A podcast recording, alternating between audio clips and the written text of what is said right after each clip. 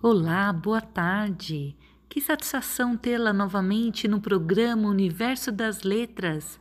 São tantas perguntas, estamos curiosos para entender mais sobre a terapia holística.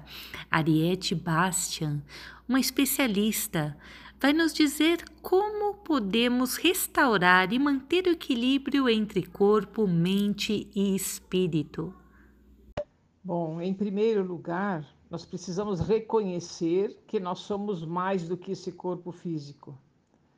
Pois para nos manifestarmos aqui nesse plano material, além do físico aparente, temos muitas outras energias que se manifestam, mas que nem sempre são dadas a devida atenção.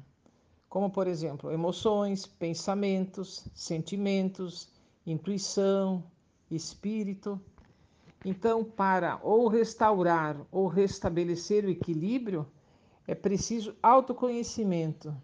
E o autoconhecimento que leva à expansão da consciência e assim manter equilíbrio entre os corpos ou essas energias. O organismo vivo e o meio ambiente. Isso age de forma integrada com o nosso ser? E como nosso ambiente pode nos envolver e nos manter escravos, presos em padrões de comportamento e pensamentos? Com certeza. Tudo e todos estamos interpenetrados. Nós influenciamos a tudo e a todos e também somos influenciados. É, Para exemplificar, vamos pegar nossa energia emocional. Nós podemos estar leves, tranquilos e de repente encontramos uma pessoa que gostamos muito e ela começa a falar que não está bem, que está triste, que está se sentindo mal. Nós nos envolvemos de tal forma que ficamos tristes e abatidos também.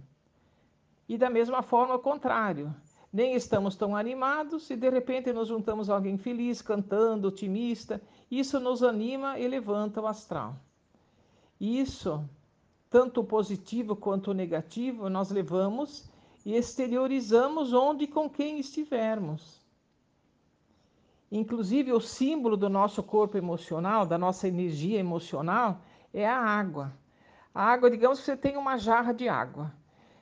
Você joga essa, um pouco dessa água num copo, você pega um, um, um vasinho fininho, você joga um pouco ali dentro, derrama um pouco no chão a água ela vai se moldar ao recipiente que é colocado. Ela se molda ao ambiente e também vai impregnar o ambiente. Então, isso é, é assim é o nosso corpo emocional. Ela se molda ao, ao lugar que você está. Então, isso é uma faculdade que a gente tem e que ela tanto, tanto é positiva quanto é negativa. A positiva é para que a gente sinta a empatia, se, consiga se colocar no lugar da pessoa e também é, é, passar coisas boas para as pessoas. E a negativa é quando a gente não tem equilíbrio disso e toma todas as energias emocionais, se deixa influenciar por todas as energias emocionais das outras pessoas também. E para manter um padrão de comportamento e pensamento que, que sejam só nossos, daí entra a expansão da consciência.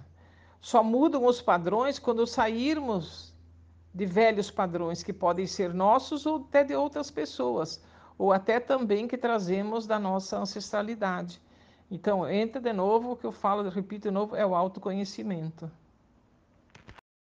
Como a terapia holística pode ajudar a humanidade diante de um contexto em que a ansiedade, o estresse, a insônia e a depressão estão tão presentes?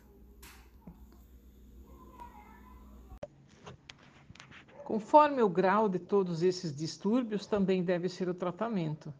Há depressões que se torna indispensável um tratamento com medicação psiquiátrica, pelo menos por um tempo, a fim de estabilizar a fisiologia cerebral.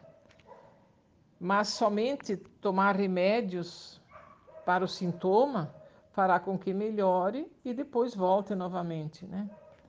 Então, a complementação com terapias holísticas Lembrando que holística, holístico quer dizer o todo, inteiro. Então, ele será um tratamento que verá a pessoa em todos os aspectos: físico, emocional, espiritual, de sentimentos. Então, todas essas energias, mas em especial atenção às causas dos distúrbios. E hoje são muitos os recursos para levar a pessoa ao despertar da consciência e enfrentar esses problemas de forma mais harmoniosa. É, algumas, alguns desses tratamentos são a fitoterapia, né, o uso de florais, reiki, iridologia, massoterapia, yoga, reflexologia, é, constelação familiar, onde vê se tem algum padrão que está se repetindo na, na família, que precisa ser visto. Então, enfim, são as terapias holísticas hoje nos levam a muita, a, a, muita abertura para uma nova consciência. E uma vez a gente estando consciente do que está acontecendo com a gente, sabendo da onde vem, a gente é, consegue é, entrar e ver a causa do que está nos incomodando, do distúrbio que está pegando nesse momento. Diante disso, uma forma inteligente de a gente viver é observarmos a natureza. Nós somos parte dela e ela de nós.